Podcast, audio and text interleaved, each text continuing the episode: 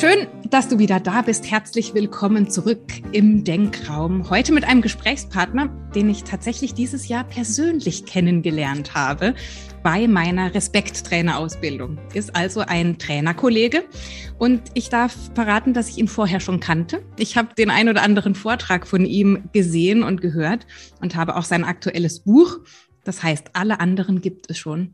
Das hatte ich auch schon gelesen. Und ich freue mich, dass er heute meiner Einladung gefolgt ist, denn ich weiß, dass er wahnsinnig beschäftigt ist als Speaker, als Markenbotschafter, als Mutmacher.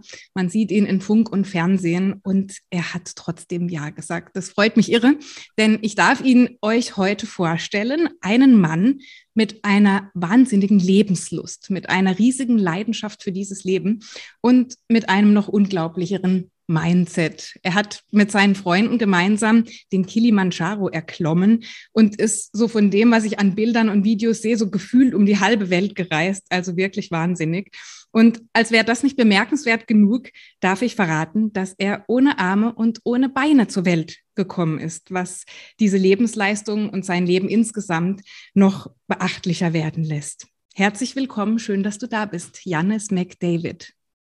Wow, vielen, vielen Dank, liebe Hanna. Ich freue mich riesig, in deinem Denkraum-Podcast mit dabei sein zu dürfen und äh, habe mich riesig gefreut über, über die Anfrage von dir. Und äh, wow, das war ja mal eine krasse Anmoderation. Vielen, vielen Dank. Das freut mich, Janis. Ich habe dir zu danken. Wir sind uns, das habe ich gerade schon gesagt, schon persönlich begegnet und ich habe so ein bisschen miterleben dürfen, wie du deinen Alltag gestaltest und war da mächtig beeindruckt davon. Und ich glaube, das sind viele Menschen geneigt zu sagen, Mensch, der Janis, der lebt eigentlich ein recht normales Leben, ja, also weil du die Herausforderungen, die durch deine Behinderung ja entstehen, mit so viel Kreativität und mit so viel Ideenreichtum begegnest, dass uns nicht mehr wirklich was unterscheidet im Alltag oder zumindest nicht mehr sehr viel.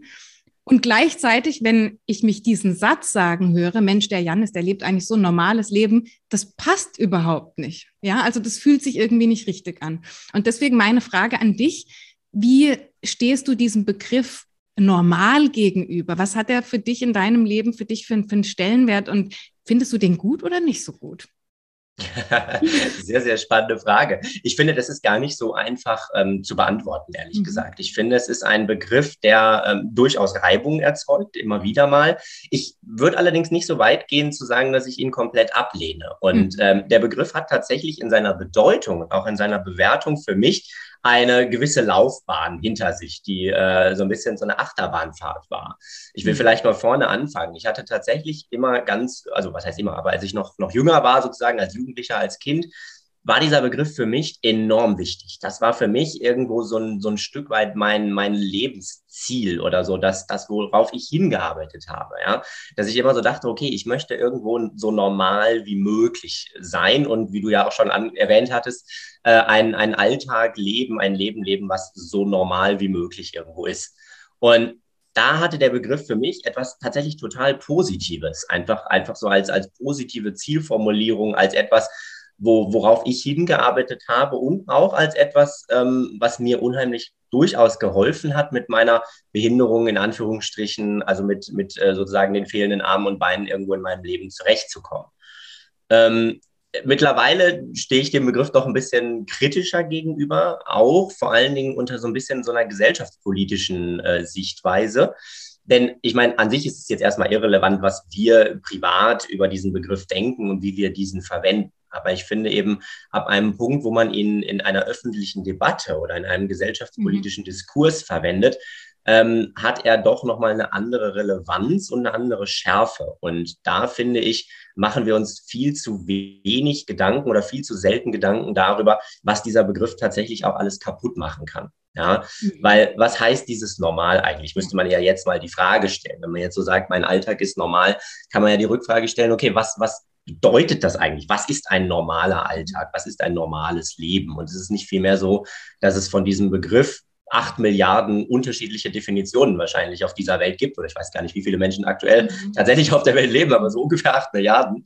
Ähm, Ob es da nicht eigentlich genau so viele Definitionen davon gibt. Und ich beobachte eben sehr häufig, dass dieser Begriff auch Dinge zerstören kann, Lebensvorstellungen zerstören kann und eben Menschen kategorisiert, in Schubladen steckt, in einem, wie gesagt, gesellschaftlichen Diskurs, an dem das völlig irrelevant ist. Also insofern ähm, kein ganz einfacher Begriff. Ich verwende ihn tatsächlich durchaus manchmal, ähm, habe aber immer im Hinterkopf die Frage, wer hat das eigentlich mal definiert? Gab es da mal irgendwo eine demokratische Abstimmung, was jetzt normal ist und was nicht? Ja, dann, dann wäre es ja eine Form der Legitimation. Aber wir verwenden diesen Begriff oftmals, ähm, ohne wirklich darüber nachzudenken, was wir damit eigentlich bewirken. Ja, spannend. Du hast gerade gesagt, früher war das so eine Zielvorstellung auch, die Normalität in deinem Leben, vielleicht auch ein ähnliches Leben zu führen wie andere. Was, wie hat sich diese, diese Zielvorstellung von dir über die Zeit verändert? Was sind heute so die Ziele von, von Janis? Was sind heute so die Ziele von Janis? Man kann es tatsächlich auch ein ähm, bisschen, bisschen umdefinieren. Also mhm. ähm, wenn ich jetzt sage, der, der Normalitätsbegriff war für mich die Zielvorstellung, kann man natürlich genauso gut hingehen und sagen, eigentlich ging es im Grunde genommen um Unabhängigkeit. Es ging um Freiheit. Ja? Es ging eben darum, mich nicht davon einschränken zu lassen, dass ich keine Arme und Beine habe, sondern eben an einen Punkt zu kommen, das äh, habe ich, glaube ich, in meinem Buch auch irgendwo ja dann geschrieben, an einen Punkt zu kommen, dass eben diese, diese Arme und Beine, die bei mir nicht da sind, dass das eben nur eine, eine Statistenrolle im, im Theaterstück meines Lebens sozusagen spielt. Ja. Aber eben nicht die Hauptrolle, dass mein Leben also davon nicht nicht hauptsächlich geprägt ist. Natürlich hat es irgendwo, beeinflusst mich das, das ist völlig klar. Aber eben ähm, mehr wie, wie so eine Statistenrolle tatsächlich. Ne? Und ähm, das würde ich mal behaupten, habe ich relativ gut in den meisten Fällen so hingekriegt. Und ähm, mittlerweile haben sich meine Ziele so ein Stück weit verändert, dahingehend, dass ich irgendwie viel, viel neugieriger geworden bin. Neugieriger darauf, was gibt es eigentlich noch zu entdecken? Was kann man eigentlich noch sozusagen aus diesem Leben hervorholen oder herauskitzeln? Ähm, deswegen ja auch diese Reiselust, die mich ja unheimlich prägt und, und auch definiert. Ähm, einfach weil ich diese Neugierde habe zu gucken, okay, was heißt eigentlich, jetzt sind wir wieder bei diesem Normalitätsbegriff, was heißt eigentlich Leben oder Normalität in ganz anderen Ländern dieser Welt? Da, da kommen wir ja dann nochmal zu ganz anderen Vorstellungen, weil wir ja oft so das Gefühl haben, so unsere Art des Zusammenlebens äh, sei so irgendwie die normale. Ähm, ja. Und dann fliegt man irgendwo hin in ein anderes Land und die Menschen leben völlig anders, mit völlig anderen äh, Bewertungen und völlig anderen Maßstäben. Ähm. Und das finde ich unheimlich spannend, das eben so rauszukriegen. Und tatsächlich, was dann auch noch so, ein, so eine Sache ist, die mich auch total fasziniert, sind Dinge zu tun, die man so von mir nicht erwartet. Ah, ja, ja, um damit eben diesen Überraschungseffekt zu provozieren und durch diesen Überraschungseffekt etwas Bestimmtes zu bewirken bei meinen ZuhörerInnen äh, oder, oder äh, ja, bei, bei Menschen, die eben mein, mein Leben so verfolgen. Mhm. Spannend. Du hast gerade das Reisen schon angesprochen. Ich habe mir notiert, dass ich dich unbedingt dazu befragen möchte, wie deine ähm, beiden Freunde, ähm, hilf mir nochmal, Sven und Thorsten, glaube ich. Sven und Thorsten, ja. Sven und genau. Thorsten, mit denen bist du gereist. Ich habe mir die Frage gestellt, was, was, was sind das für Menschen und was sind das vor allem für dich für Menschen, die dich bei so vielen äh, deiner Reisen und deiner Ziele vielleicht auch begleitet haben? Und was haben die für besondere Eigenschaften und besondere ja, besondere menschliche Charaktereigenschaften, die dich besonders beeindrucken, mhm. in Bezug auf dich auch. Ja, wobei ja man jetzt der Vollständigkeit halber vielleicht noch sagen muss, dass wir den Kilimanjaro zu fünft bestiegen ja. haben. Also da kamen zu Sven und Thorsten dann noch Lay und Gero mit dazu. Nicht, dass die mhm. sich jetzt hier an der Stelle ja. benachteiligt fühlen, wenn die das ja. Interview hören sollen. Ähm, was, aber mit Sven und Thorsten hat es tatsächlich angefangen. Und ähm, was sind das für Menschen? Ich glaube, ich darf das sagen, dass mhm. ähm, uns vor allen Dingen eine gewisse Beklopptheit miteinander verbindet, eine gewisse Verrücktheit, Dinge zu tun, ja, bei denen vielleicht andere Menschen denken, sag mal, ihr habt irgendwie nicht mehr alle Tassen im mhm. Schrank oder was, was, was tut ihr da eigentlich? Also wir haben eine unheimliche Abenteuerlust, ähm, Dinge zu erleben auch und dabei eben tatsächlich auch eine gewisse Kreativität, das dann auch möglich zu machen. Ähm, dazu kommt, dass Sven und Thorsten beide ähm, extrem sportlich sind ähm, und äh, früher tatsächlich auch ähm, Triathlon gemacht haben, auch mit Langdistanz. Und ähm, ich sage immer irgendwie, also wer Triathlon Langdistanz macht, der ist schon per Definition irgendwie nicht ganz äh, beisammen. Ja? also ich weiß die genauen Zahlen und Reihenfolge nicht, aber mit ja. Schwimmen und Fahrradfahren und Laufen und keine Ahnung was. Also irgendwie, äh, das, das allein ist ja einfach schon, äh, mhm. schon ziemlich krass. Ja. Und jetzt war es bei uns so, dass äh, wir uns dann äh, mittlerweile vor, zehn, nee, vor zwölf Jahren kennengelernt haben Und äh, die beiden, wenn die beiden verreist sind, äh, dann hieß Verreisen auch immer Sport. Ja, also dann sind die zum Beispiel zu irgendwelchen tatsächlich Triathlon-Veranstaltungen gereist ähm, oder sind sehr viel wandern gewesen in den Urlauben, die die so gemacht haben. Und jetzt kam ich irgendwann dann so dazu. Wir haben festgestellt, wir reisen alle unheimlich gerne. Wir reisen auch unheimlich gerne zusammen und es macht uns eine Riesenfreude, ähm, da eben gemeinsam die Welt äh, zu entdecken. Und wir haben aber eben auch festgestellt, okay, das mit diesem sportlichen Faktor, das funktioniert bei mir nicht so richtig gut. Ja.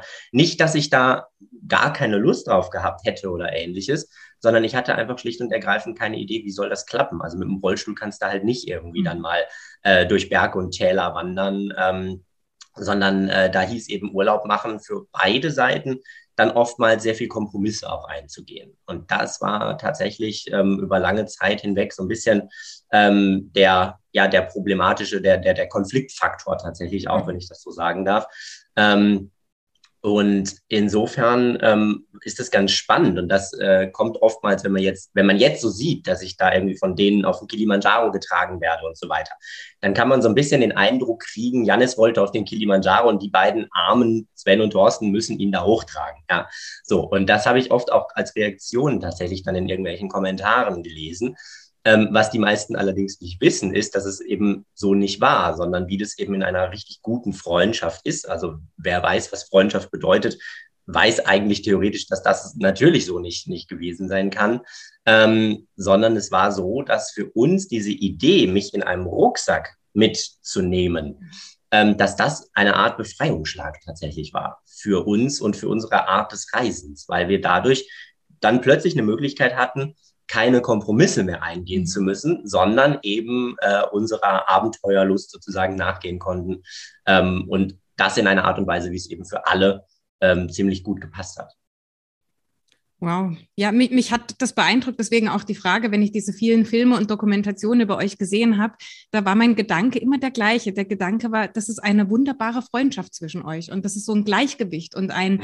äh, jeder, ich glaube, ähm, ich weiß gar nicht, Oliver oder nee, Thorsten, Thorsten hat es mal gesagt, ähm, jeder bringt so das ein, was er kann. Jeder bringt seine Stärken ein und dann gibt es ein Team eben, ihr als Dreiergespann oder in dem Fall im Kilimanjaro auch mehr, die das dann gemeinsam erfolgreich sein kann. Und ich fand diesen Gedanken so toll, auch für eine Freundschaft, so zu sehen, dass eben jeder das beiträgt, was er gut kann. Und da hat eben jeder seine ganz individuellen Fähigkeiten. Fand ich toll.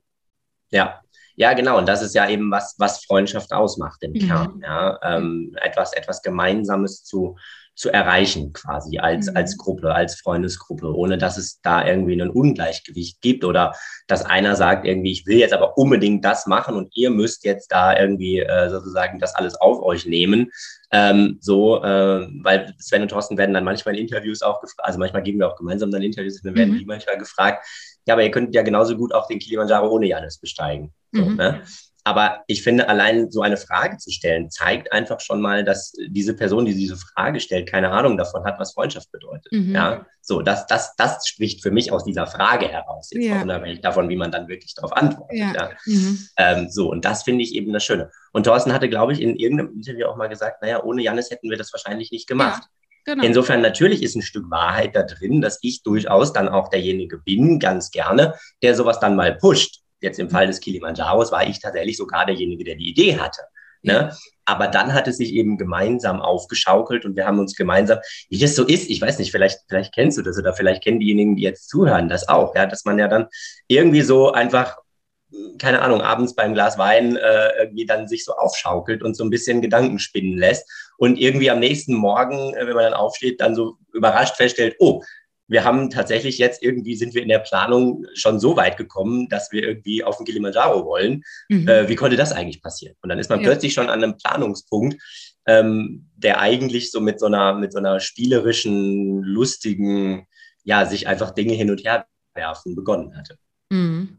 Ja, und wenn die beiden auch so sportlich unterwegs sind und ihre Grenzen austesten wollen, war das für die sicherlich auch in dem Sinne eine Herausforderung, die sie gemeistert haben und insofern dann auch eine schöne Erfahrung, weil es ein persönlicher Erfolg dann auch für sie war.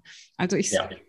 kann das gut nachvollziehen, schön. Ja. ja, meine Frage ging auch dahingehend, also was haben die für besondere Eigenschaften, weil ich mich manchmal ähm, in, in, in deiner Präsenz unsicher fühle. Nicht nur in deiner, mhm. in der Präsenz von Menschen, die anders sind im Sinne von eine Behinderung haben. Und ich fühle mich da manchmal ganz schlecht, weil ich das Richtige machen möchte und aber nicht weiß, was das Richtige ist. Und ich finde gerade schön zu hören, dass du sagst, dass deine Freunde ja auch Grenzen austesten möchten und dass es dir gar nicht darum geht, dass man dich bemitleidet. Das war in deinem Buch so ein Satz, den habe ich mir, ähm, den habe ich mir gemerkt. Da schreibst du, Mitleid schafft Hierarchie. Und als mhm. ich den gehört habe, ich habe das, ähm, das Audiobook dazu gehört, da dachte ich, Mensch, ja, das ist eigentlich die falsche Herangehensweise, dir oder mhm. euch zu begegnen. Und gleichermaßen stelle ich mir aber die Frage, wie begegne ich euch denn? Und deswegen möchte ich aus dieser Unsicherheit heraus und vielleicht auch für stellvertretend für Menschen, die zuhören und sagen, Mensch, ich will eigentlich nicht, ich will nicht gaffen, ich will nicht gucken, ich will aber auch nichts Falsches machen. Den so ein bisschen in, in meinen Leitfaden kann es nie geben. Aber zumindest, vielleicht kannst du mal ähm, uns sagen, wie kann man dir begegnen? Was wünschst du dir vielleicht von Menschen anstatt dieses Mitleides? Mhm, mhm. Ja, ich würde vielleicht, also mir fallen da zwei Dinge geradezu ein. Ich glaube, einen Leitfaden kann ich gar nicht geben, weil ich am Ende müsste man einen Leitfaden für die Begegnung mit Menschen geben ja. und ähm, da weiß ich gar nicht, ob ich überhaupt der richtige Ansprechpartner mhm. dafür bin. Ja, aber ähm, der eine Gedanke, den ich gerne mal einwerfen würde, ist ähm, mal zu überlegen, warum eigentlich wir und ihr. Ne? Ja. Ne? Also warum, äh, warum geht es eigentlich in der Unsicherheit äh, darum, sozusagen euch, du hast es formuliert, du hast gesagt, ja. euch zu begegnen. So. Ja. Und ich bin immer jemand, der so ein bisschen versucht, das mal aufzubrechen mhm. und, und äh, mal so ein bisschen die Rückfrage zu stellen, gibt es eigentlich dieses Wir und ihr eigentlich? Wer ist das eigentlich? Ne? Mhm. Ähm, klar, gibt es natürlich Menschen mit Behinderung und Menschen ohne Behinderung, aber die Frage, und das ist eben, finde ich, die spannende Frage ist, ist der Unterschied zwischen diesen beiden Gruppierungen wirklich so groß, dass man da von, von zwei Gruppierungen sprechen kann? Oder sind wir nicht am Ende tatsächlich wieder dabei zu sagen, es geht im Grunde genommen um Individuen? Ja, ja. so und äh, wir unterscheiden uns in einer Art und also wir unterscheiden uns als Menschen immer voneinander. Wir haben alle immer irgendwelche ähm, Besonderheiten, Unterschiede. Der andere ist anders als ich. Es gibt ja niemanden, der genau so ist, wie ich bin. Mhm. Ähm, und deswegen stelle ich mir dann oft ganz gerne so die Frage, okay, ist es tatsächlich so viel anders oder wäre es tatsächlich so viel anders, wenn wir dieses, wenn wir so ein bisschen eine Lockerheit mal da reinbringen? Also mhm. wenn wir das mal ein bisschen aufbrechen und, und so diese Sorge oder die, diese Ängste oder diese Hemmschwelle an sich in Frage stellen, ja, wenn es mhm. an sich darum geht, Menschen zu begegnen. Also ich hoffe, es ist jetzt ein bisschen kompliziert formuliert, aber so im Grunde genommen mhm. gibt im Grunde genommen eigentlich die Frage, gibt es tatsächlich Menschen mit Behinderung und Menschen ohne Behinderung. Und ist ja. das tatsächlich immer so relevant? Mhm. Oder, und da kommen wir dann tatsächlich schon so ein bisschen zu, zu, dem, zu dem Tipp oder zu dem Leitfaden, ähm, was es für mich am entspanntesten macht, ist, wenn mhm. man mir so begegnet, wie man jedem anderen auch begegnet. Mhm. Das ist für mich tatsächlich die allerentspannteste ähm, Angelegenheit, weil natürlich spüre ich dann ja auch gewisse Unsicherheiten, ich spüre auch gewisse Hemmschwellen und so weiter und so fort. Und für mich ist es immer ein ganz großes Anliegen, Menschen zu begegnen. Mhm. Und deswegen habe ich für mich zum Beispiel dann auch gesagt, naja, ich kann aus meiner Perspektive heraus versuchen, alles Mögliche, also alles mir Mögliche zu tun, um meinem Gegenüber zu helfen. Mhm. Indem es zum Beispiel, indem ich zum Beispiel keine Leitfäden ausgebe, indem ich ja. nicht sage, welche Worte jetzt richtig sind und welche falsch sind. Mit ein ganz paar Ausnahmen vielleicht, ja. Ähm, so, ähm, indem ich nicht sage, du darfst das und du darfst das nicht und so weiter und so weiter. Ich weiß, dass es Personen gibt, die das machen, die da mhm. auch versuchen, so eine gewisse ähm, Kontingenz und so einen gewissen Leitfaden da reinzustellen. Ich glaube da nicht dran, weil ich glaube, Kommunikation funktioniert so nicht. Kommunikation mhm. funktioniert nicht über, ähm, über Denkverbote oder über, über Barrieren, die wir aufbauen, sondern Kommunikation funktioniert, indem sich zwei Menschen einander begegnen. Mhm. So. Und wenn du jetzt tatsächlich irgendetwas tun solltest, was mich irgendwo in irgendeiner Art und Weise stört oder trifft mhm. oder triggert oder wie auch immer. Im Übrigen, das ist bei mir tatsächlich sehr, sehr schwer, das mhm. tatsächlich so, so zu treffen, weil, weil ich kaum Fettnäpfchen habe, in die man reintreten ja. kann. Die gibt es bei mir einfach nicht. Und wenn es das doch mal gibt, naja, dann sind wir zwei Menschen, die sich einander begegnen und die einen Mund zum Reden haben. Ja, mhm. und dann können wir uns darüber austauschen. Und dann entsteht Begegnung. Und dann entsteht eben diese, diese Magie in der Begegnung. Mhm. Die kann aber nicht entstehen, wenn ich jetzt einen Leitfaden rausgebe und dir sage, du darfst das und das darfst du nicht.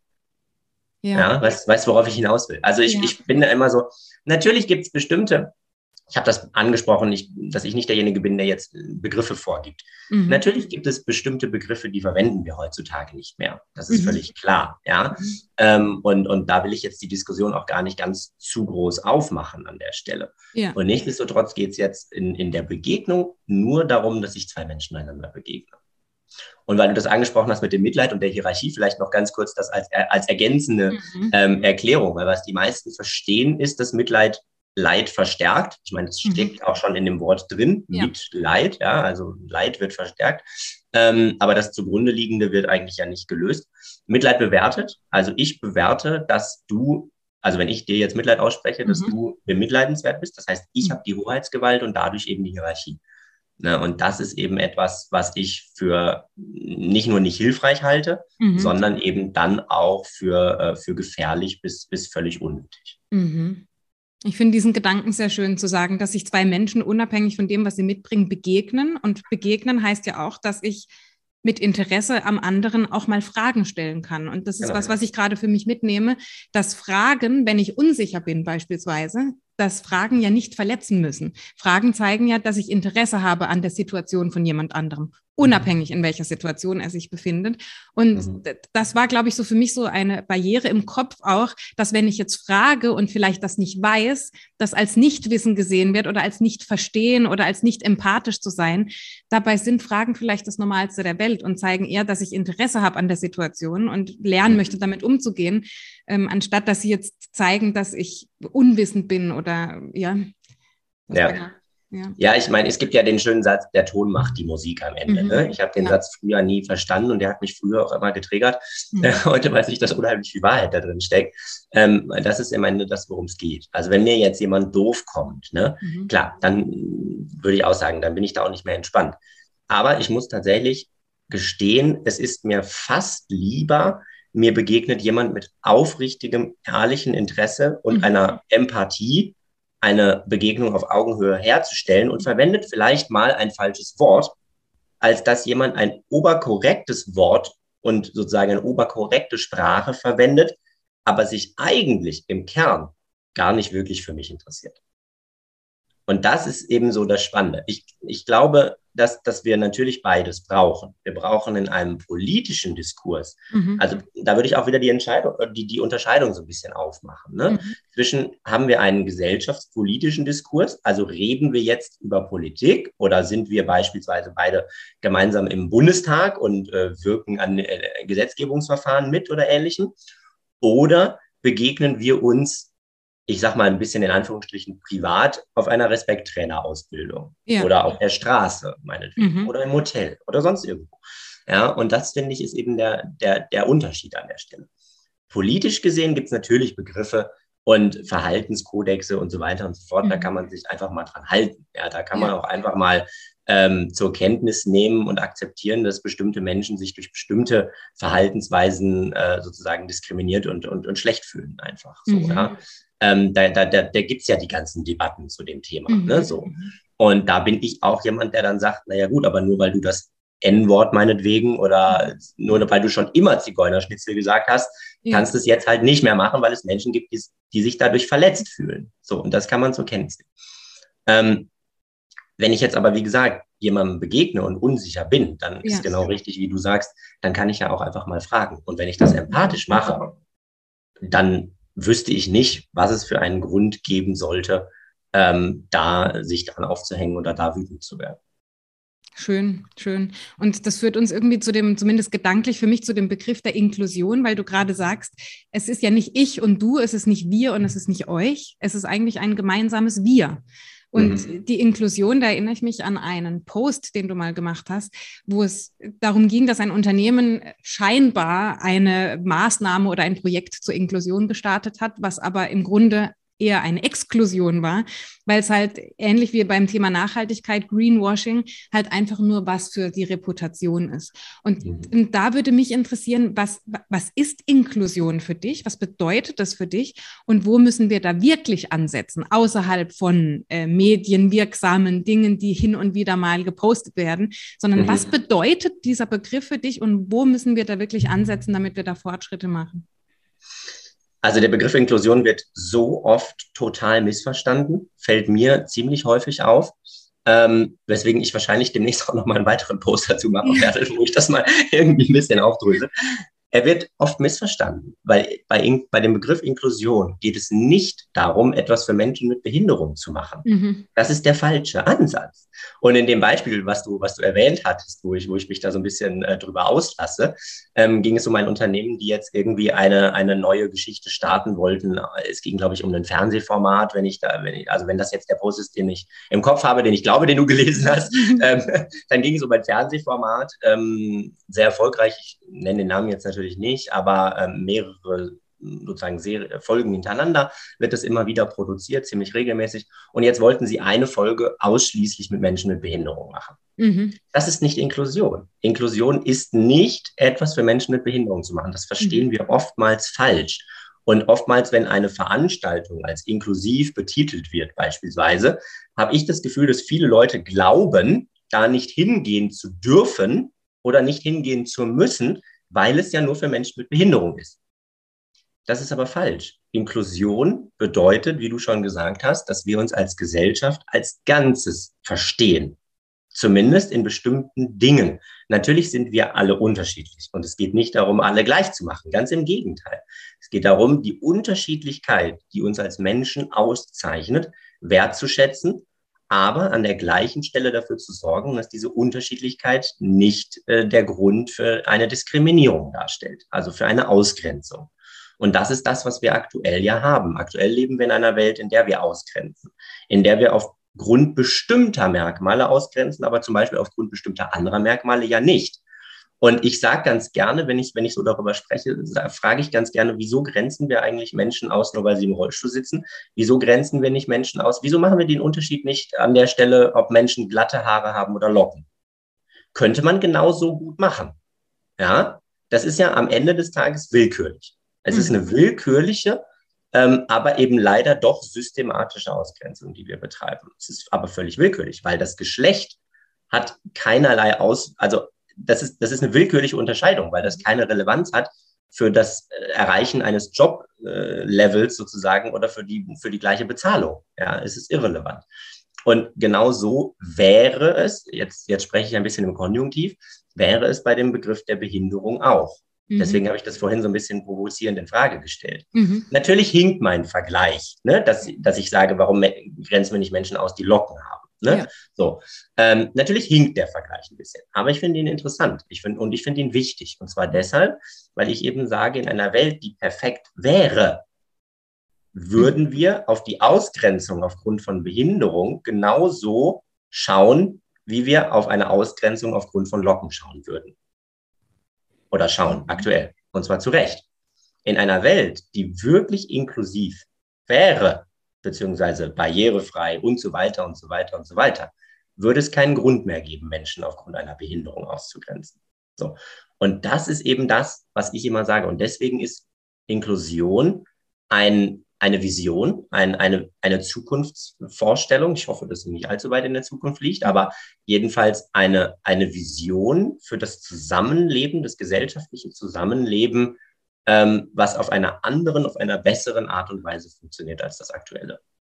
Und es geht nicht, ich glaube, es geht bei, bei, bei dem Begriff der Inklusion geht es weniger darum, nur ein, ein, ein diskriminierendes System einfach zu beenden, und danach irgendwo so im luftleeren Raum zu schwirren, sondern es geht dabei wirklich darum, sich als Gesellschaft Gedanken darüber zu machen, wie können wir eine Situation, wie können wir den Punkt erreichen, dass alle Menschen völlig gleichberechtigt mit den gleichen Chancen zusammenleben können. Das ist es im Kern. Das heißt im Grunde ein Unternehmen, das Inklusion sozusagen ähm, grundsätzlich befürwortet oder sowieso macht, muss gar nicht mehr darüber sprechen. Das hat, weil, weil, weil es ist ja, es hat ja diese Einstellung und es hat vielleicht diese Werte, dass wir sowieso alle gleiche Rechte haben und gleiche Werte haben, dass, dass es diese, dieses darauf hinweisen gar nicht unbedingt mehr so notwendig hat. Das wäre die Zielvorstellung. Also Inklusion ist für mich äh, per Definition ein Begriff, der sich selbst abschafft, weil genau wie du sagst, wäre ein Unternehmen oder wäre unsere Gesellschaft tatsächlich inklusiv, bräuchten wir nicht drüber sprechen. Wir bräuchten auch nicht einen Zeitungsartikel zu schreiben, dass jetzt endlich mal eine Frau in den Vorstandsposten mhm. eines DAX-Konzerns geschafft hat. Und das ist ja das Paradoxe daran. Ja, auf der einen Seite liegt uns äh, oder mir zumindest extrem viel daran, dass es diese Unterschiede nicht mehr gibt. Auf der anderen Seite schreiben wir aber in der Titel, also sozusagen machen wir einen Zeitungsartikel darüber, wenn eine Frau sozusagen in einen Vorstandsposten schafft. Und da muss man jetzt ein bisschen unterscheiden. Das eine ist eine Zukunftsvision. Das ist das, was wir erreichen wollen. Dann brauchen wir den Begriff der Inklusion nicht dann brauchen wir auch all die anderen Hilfsmittel nicht mehr, die wir aktuell irgendwie so äh, versuchen, äh, um einigermaßen eine Gleichberechtigung herzustellen. Wir müssen aber eben erkennen, dass wir diesen Punkt noch nicht erreicht haben. Es würde mich sehr überraschen, wenn es tatsächlich ein Unternehmen gibt, was wirklich inklusiv wäre heutzutage schon. Aber, und irgendwo muss man ja anfangen und nochmal zurück zu, zu, der, zu der Fernsehsendung, die mir angeboten wurde. Also ich hatte das dann tatsächlich auch abgesagt, weil ich gesagt habe, das ist nicht inklusiv.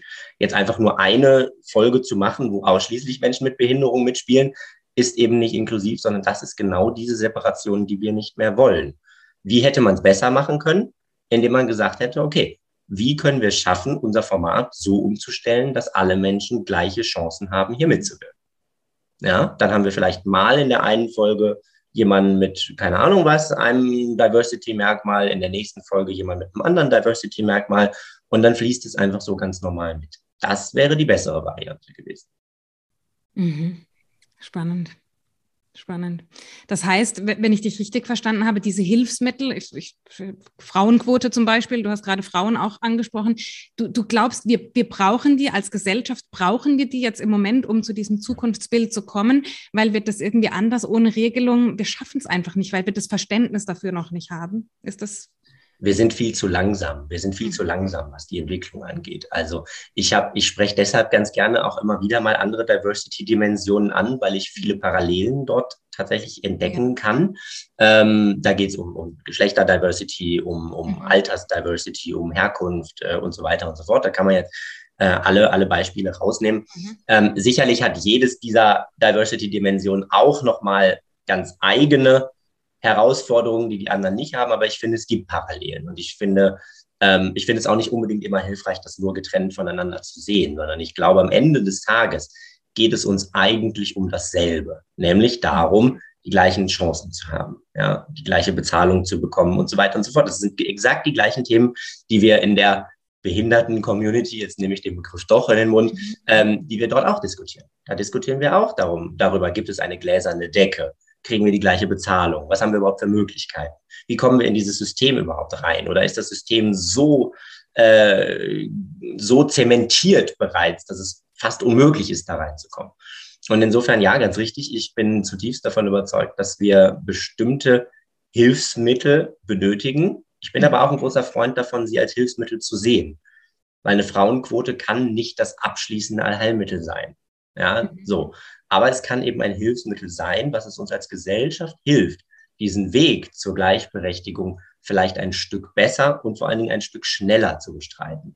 Denn, und das ist ja das ganz große Problem, wir leben in einem System, was eben eine, eine selbsterhaltende Wirkung hat. Mhm. Im Übrigen das auch ein Gedankengang, der aus der äh, Diskussion rund um Rassismus kommt. Ja, also People of Color haben exakt diesen gleichen Gedankengang, dass wir eben in einem rassistischen System leben, was so konstruiert ist, dass es sich selbst erhält. Mhm. Und das Gleiche haben wir beim Thema Frauen. Das Gleiche haben wir beim Thema Behinderung. Beim Thema Behinderung haben wir ein System in Deutschland vor allen Dingen, da sind wir auch nochmal sehr speziell als Land, ähm, dass wir eine komplette Parallelgesellschaft aufgebaut haben. Ja, wir nennen es natürlich nicht Parallelgesellschaft, sondern wir nennen es so ganz schön umschrieben Förderkindergarten, Förderschule und Werkstatt für Menschen mit Behinderung. Das hört sich natürlich viel netter an. Ja, im Grunde genommen ist es aber die perfekte Exklusion. Und das haben wir, so wie wir das in Deutschland gerne haben, mit einer Perfektion umgesetzt, dass es für den Einzelnen unheimlich schwierig ist, da auszubrechen. Außer derjenige, und da habe ich extrem viel Glück gehabt und dafür bin ich auch extrem dankbar, dass ich Eltern hatte, die das von Anfang an aber mit einer Vehemenz und mit einer Bissigkeit durchgesetzt haben. Weil ansonsten wäre ich heute nicht hier und ansonsten würden wir uns nicht unterhalten. Dann wäre ich in dieser Parallelgesellschaft und ich muss das so hart formulieren, ähm, weil ich finde, das, das muss einfach mal gesagt werden. Aber, wie, aber das ist unheimlich schwierig, das aufzubrechen. Darauf wollte ich hinaus, das aufzubrechen, weil wir es nicht Parallelgesellschaft nennen, sondern weil wir es so schön umschreiben mit Förderkindergarten, Förderschulen und dann sowas sagen wie, wenn dann jetzt ein Kind mit Behinderung irgendwie eingeschult werden soll, sagen wir dann als Gesellschaft, ja, aber das ist doch super. Da sind die Voraussetzungen doch perfekt. Das ist das perfekte Umfeld für denjenigen oder diejenige, sich dort zu entwickeln. Jetzt überleg mal für einen Moment, wir würden dieselbe Sprache verwenden, wenn es um die Frage geht, ob Frauen in die Vorstandsebene eines DAX-Konzerns kommen dürfen. Völlig absurd. Ja. Und ja. deswegen mache ich gerne diese, diese stelle ich gerne diese Parallelen her, weil mhm. ich finde, dass die Diversity-Dimensionen sich ein Stück weit dort auch gegenseitig helfen können. Durch dieses Beispiel, was ich jetzt gerade aufgemacht habe, zu sagen, naja, stell dir vor, wir hätten dieselbe Sprache, wenn es darum geht, eine Frau einzustellen bekomme gerade Gänsehaut und ähm, erschrecke vor mir selbst, um ganz ehrlich zu sein, weil ich dieses System, diese Parallelgesellschaft, die du beschreibst, ja streckenweise als auch normal empfinde oder als etwas, wo ähm, gerade diese Menschen in den Werkstätten mit, äh, also mit Behinderung, da habe ich auch hin und wieder den Eindruck, ja, guck mal, die können hier arbeiten, die können hier etwas bewirken, wo, was woanders nicht geht. Und ich bin dir gerade sehr dankbar, dass du das auch in dieser Vehemenz und mit diesen Ausdrücken ähm, hier ins Gespräch bringst, weil ich mir da selber auch bewusst drüber werden muss. Und mhm. das ist, ja. ich würde ich würde mich jetzt nicht als Menschen bezeichnen, der über solche Dinge nicht nachdenkt. Im Gegenteil, mhm. dafür ist auch der Denkraum da, weil ich eben genau das tun möchte, ins Denken kommen und merke aber gleichzeitig, wie sich manche Dinge als so normal etabliert haben, dass man sie gar nicht mehr hinterfragt. Und genau. ich bin dir da sehr genau. dankbar dafür, dass du das ansprichst. Genau, und genau das ist das Problem, dass wir die Dinge nicht mehr hinterfragen, weil wir sie als normal sehen, weil sich das geschichtlich so entwickelt hat. Ne? In Deutschland hat sich das dieses System einfach äh, durch unsere Geschichte auch äh, eben so entwickelt.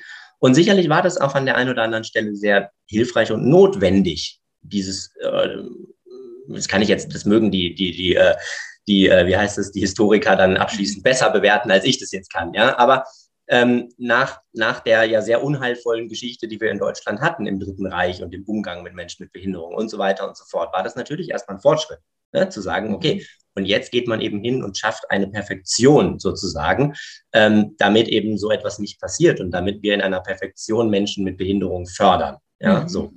Aber wir müssen eben heute erkennen, dass es im Leben nicht darum geht, in einem perfekten Umfeld zu leben. Mhm. Schule, Schule hat eine andere Aufgabe als Perfektion. Schule hat die Aufgabe, auf das Leben danach vorzubereiten. Mhm. Und das tut sie, wenn man jetzt nur bei, ich will jetzt nicht hier Schulbashing betreiben, das äh, wird sowieso viel zu viel gemacht, aber wenn wir jetzt nur bei diesem, diesem Thema bleiben, mhm. dann tut sie das weder in der Förderschule, weil dort das Umfeld eben ja so perfekt ist. Das mhm. Leben an sich ist aber nicht perfekt. Also auf was werde ich dann vorbereitet, bitteschön? Und auf der anderen Seite, in den so-called normalen Schulen, bereitet es auch nicht perfekt auf das Leben vor, in diesem Bereich jetzt. Ich bleibe jetzt nur bei diesem Thema, ne? ähm, weil wir eben keine Menschen oder sehr, sehr wenig Menschen mit Behinderung tatsächlich haben und ja dadurch, und daher kommt, glaube ich, auch vieles der Unsicherheit, die viele Menschen haben, weil wir es eben nicht gewohnt sind, Menschen mit Behinderung zu begegnen.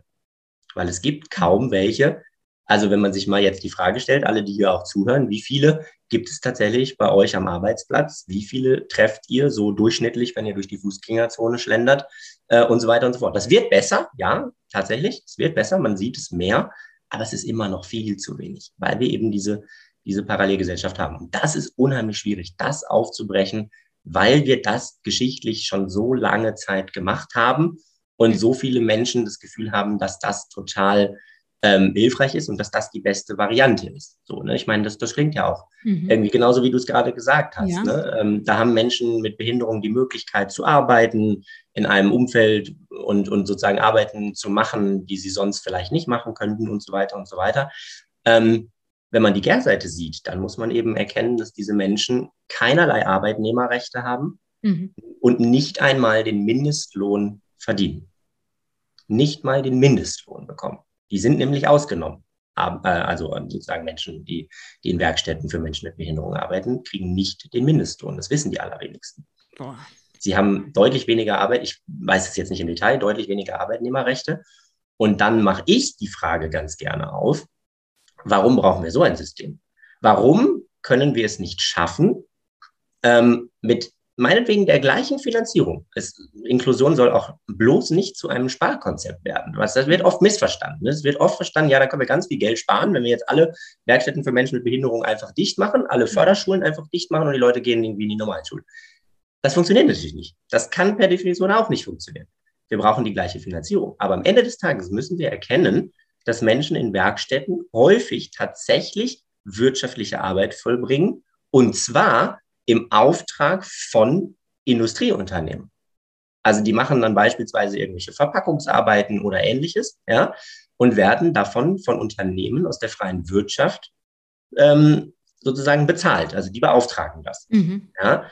Ähm, das System ist ein bisschen kompliziert, weil diese Unternehmen, die das beauftragen, können damit die sogenannte Ausgleichsabgabe verringern die Ausgleichsabgabe ist, ist, ein, ist ein Betrag, den man bezahlen muss ab einer bestimmten Größe als Unternehmen, wenn man nicht eine bestimmte Quote an Menschen mit Behinderung eingestellt hat. Mhm. Ich, ich glaube, fünf Prozent muss man einstellen an Arbeitnehmern, die eine Behinderung haben. Wenn man das nicht macht, muss man quasi so eine Strafzahlung eben tätigen. Und diese Strafzahlung kann man dadurch verringern, indem man Aufträge an, an Werkstätten gibt. Und was ich immer, und dann kommt aber immer das, das Gegenargument, ja, die Arbeit, die dort in der Werkstatt vollbracht wird, kann aber nicht zu marktüblichen Preisen vollbracht werden. Es ist viel teurer. Ja, das kann ja sein. Dann müssen wir uns als Gesellschaft die Frage stellen, können wir das natürlich weiterhin subventionieren? Weil am Ende des Tages ist es ja eine Subvention, eine Subventionierung von Arbeitnehmerplätzen, also von Arbeitsplätzen. Mhm. Aber das könnten wir genauso gut innerhalb eines Unternehmens machen. Ja. Wir müssen es ja nicht trennen. Mhm. Wieso nehmen wir nicht die gleiche Subventionierung und fördern das einfach und, und geben sozusagen eine Arbeitsplatzsubventionierung, ähm, um eben die Wirtschaftlichkeit quasi wiederherzustellen. Die vielleicht verloren geht, weil vielleicht, okay, das kann ja alles sein, bestimmte Menschen nicht in der Lage sind, die arbeiten in einer Geschwindigkeit, in einem Hochlohnland und so weiter und so fort, ähm, wirtschaftlich äh, effizient sozusagen herzustellen. Das heißt, es ist im Grunde dieser ständige Leistungsgedanke und Leistungsanspruch, der uns da ein bisschen im Weg steht? Oder was ist es, was ist es, was uns da so abhält? Dieses, ja. dieses Ergebnisse bringen, Leistung bringen. Ich bin kein Freund davon, ähm, beide Diskussionen miteinander zu vermischen. Mhm. Ich bin kein, weil das passiert ganz gerne und ganz schnell, dass wir, dass wir die, den, die Inklusionsdebatte vermischen, tatsächlich mit einer Leistungsdebatte. Mhm. Ähm, man kann sicherlich über die Leistungsgesellschaft diskutieren, will ich jetzt gar nicht ja. sozusagen äh, hier äh, unterbinden oder ähnliches. Mhm.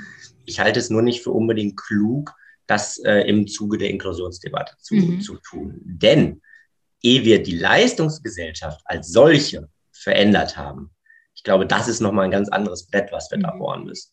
Was wir durchaus bohren müssen, da, da bin ich total, ne, also das, das sollen und dürfen wir auf jeden Fall in Frage stellen, nur nicht im Zusammenhang mit der Inklusionsdebatte. Ich glaube, dass wir im Zusammenhang mit der Inklusionsdebatte eher darüber sprechen, müssen und sollten, wie können wir über Nachteilsausgleiche, über Subventionierungen und vielleicht auch über eine gewisse Umdeutung des Leistungsgedankens mhm. zum Ergebnis und zum Ziel kommen. Ne? Also ist Leistung tatsächlich immer wirtschaftlich messbar? Oder gibt es nicht vielleicht auch in Unternehmen Notwendigkeit, Leistung auf einer anderen Ebene herzustellen? Ja, also gibt es nicht vielleicht auch ähm, jetzt, jetzt äh, hänge ich gerade ein bisschen, aber gibt es nicht auch, also sozusagen, ist, ist eine Leistung immer im wirtschaftlichen Jahresbericht zu erkennen mhm. oder ist eine Leistung nicht auch eine, zum Beispiel eine Atmosphäre, ein, ein, ein, ein, ein Gefühl der Gemeinsamkeit in einem ja. Unternehmen, ja, eine soziale Verantwortung, weil wir als Unternehmen vielleicht erkennen, dass wir eingebettet sind in eine Gesellschaft und deswegen per Definition ein gewisses Interesse daran haben, dass diese Gesellschaft nicht mhm. gespalten mhm. ist und so weiter und so weiter. Ja, also ich finde, Leistung kann man da, könnte man viel, viel breiter sehen, als, als wir das vielleicht aktuell tun. Das wäre vielleicht eine Sache, die würde ich durchaus zulassen. Ja. Das andere führt oftmals dann sehr schnell dazu, dass wir dann das Gefühl haben, wir müssen die ganze Leistungsgesellschaft als solche aufbrechen. Und wie gesagt, mhm. ich glaube, das sind noch viel dickere Bretter. Ähm, und ich hoffe, dass wir mit der Inklusion ein bisschen schneller vorankommen. Mhm. Das heißt, das ist auch, wenn ich dich richtig verstehe, eine Frage unserer Werte, vielleicht da nochmal neu drüber nachzudenken und das zu hinterfragen. Welche Rolle spielt in dem Zusammenhang der Wert Respekt für dich? Ich habe vorhin schon gesagt, wir haben uns da kennengelernt bei der Trainerausbildung. Was bedeutet das für dich in dem Zusammenhang? Das finde ich unheimlich spannend, weil äh, das sagt René Borbonus ja auch, bei dem wir die Ausbildung ja gemacht haben, ähm, dass im Grunde genommen Respekt so der ein, ein, eine Art übergeordneter Wert ist. Ne? Und das finde ich eben einen sehr spannenden Gedankengang. Denn am Ende des Tages, egal worüber wir sprechen, ob wir jetzt über Diversity, über Inklusion, über Nachhaltigkeit, über keine Ahnung was sprechen, am Ende kommen wir sehr häufig eben dazu zu sagen, es geht im Kern um Respekt. Es geht mhm. darum, eine, sich einander respektvoll zu begegnen, eine respektvolle Begegnung zu ermöglichen und eben auch eine, ein, ein respektvolles, ein, ein, ein menschenwürdiges mhm. System zu erschaffen, in dem alle eben die Möglichkeit haben, sich respektvoll zu begegnen. Also das, ich finde es, fand es unheimlich spannend, das da, da zu erleben auch während der Ausbildung, weil ich so oft so viele Perspektiven äh, oder, oder Parallelen äh, dort festgestellt habe, dass ich gesagt habe, ja, genau das ist es, genau das braucht wir. Wir müssen alle einfach, das hört sich jetzt so einfach an, wir müssen alle nur einfach Respekt lernen und schon wäre die Welt eine viel bessere. Ganz so einfach ist es vielleicht nicht, ja. aber ähm, jedenfalls der Outcome äh, ist, ist sicherlich, wäre sicherlich gegeben. Mhm. Und es schließt vielleicht auch wieder den Kreis zu dem, über was wir anfangs gesprochen haben. Der respektvolle Umgang miteinander, der schließt eben dieses Interesse für andere Menschen mit ein. Und den anderen haben wir auch von René gelernt, dass Respekt ja bedeutet, den anderen zu sehen, Rücksicht zu nehmen. Und um Rücksicht zu nehmen, muss ich mir eben die Mühe machen, den anderen überhaupt mal zu erkennen, zu verstehen genau. und mit seinen Bedürfnissen und seinen Wünschen zu sehen. Also sehr ja. spannend. Das ist, ähm, das, das gehört sicherlich auch zur Wahrheit dazu. Ne? Ich meine, das, das ist sicherlich der schwierigere Weg. Ja? Also sicherlich einfacher, auch als Unternehmen immer so weitermachen, so weiterzumachen wie bisher. Ja? Oder als, äh, als jemand, der Thomas heißt, einen Thomas einzustellen. Ja, das ist ja das, mhm. das Thomas-Paradoxon. Das ist, ich glaube, ich weiß, kriege es nicht mehr ganz zusammen, aber ich glaube, es gibt mehr Menschen in deutschen Führungsebenen, die Thomas heißen, als es Frauen gibt oder irgendwie sowas, ne? Was völlig absurd ist. Also das muss man sich ja mal klar. Aber das ist sicherlich der einfachere Weg. Ja, da, da würde ich durchaus sogar zustimmen, ne? Weil Respekt und Begegnung auf Augenhöhe, Diversity, Vielfalt zuzulassen, Vielfalt auch aktiv nicht, es geht nicht ums Zulassen, sondern es geht um, um die tatsächliche Wertschätzung der mhm. Vielfalt. Das ist sicherlich der schwierigere Weg, aber der meiner Meinung nach langfristig einzig wirklich erfolgreiche. Ja, das kann ich nach unserem Gespräch genauso unterschreiben, lieber Janis. Vielen Dank dafür. Ich sehe mich in, bei diesem Thema als Lernende, als jemand, der da dazu lernen will, weil ich die Notwendigkeit sehe, dass wir es alle müssen. Und ähm, ja, ich glaube, dass viele Menschen da so eine, eine Haltung von sich selber haben, dass sie das alles verstanden haben. Und ich selbst bin ja gar nicht so und ich trage da überhaupt nicht dazu bei, dass das so ist. Ähm, ich bin da sehr selbstkritisch und ich bin dir dankbar, dass du da auch mir so ein bisschen den Spiegel vorhältst und sagst, schau mal, diese Worte nutzt du oder ist es wirklich so, dass wir uns da so unterscheiden? Also das mhm. ist ähm, ein sehr wertvoller Austausch für mich. Vielen ja. Dank dafür, lieber Janis. Ja, vielen, vielen Dank auch dir für die lernende Haltung. Das vielleicht auch nochmal abschließend äh, nochmal auf den Punkt gebracht. Das ist mir allemal lieber, wenn jemand eine lernende Haltung annimmt. Und das ist genau am Ende auch das, das einzige, der einzige Schlüssel sozusagen, dass wir alle eine lernende Haltung einnehmen. Mhm. Ähm, das tue ich ja genauso. Also ich bin ja also weit davon entfernt, völlig frei zu sein von Vorurteilen oder irgendetwas. Ja. Und das allein ist nicht das Problem. Wir sind nun mal Menschen mit allen Ecken und Kanten, mit allen Fehlern und äh, Hürden und äh, so weiter und so weiter. Ja, das, das, das ist ja das, was Menschsein auszeichnet. Mhm. Ähm, aber wenn wir es schaffen, diese lernende Haltung einzunehmen, ich glaube, allein damit, allein mit diesem Schritt, würden wir schon unheimlich viel bewirken. Ja, und das, ja, alle das, das tun. Und das zu hinterfragen, was uns als normal suggeriert genau. wird. Vielleicht, was wir auch aus unserer Erziehung und aus dem, wie wir das eben über unseren Weg kennengelernt haben, mal zu sagen, okay, ist es wirklich alles so normal? Und ist das, ja. sollte das so sein, auch in Zukunft? Also, ja diesen Gedanken dürfen wir mehr Aufmerksamkeit widmen. Ich finde schön, dass du dazu beiträgst. Vielen Dank, lieber Janis. Es war ein ganz äh, spannendes und aufschlussreiches Gespräch mit dir. Sehr, sehr gerne. Vielen, vielen Dank.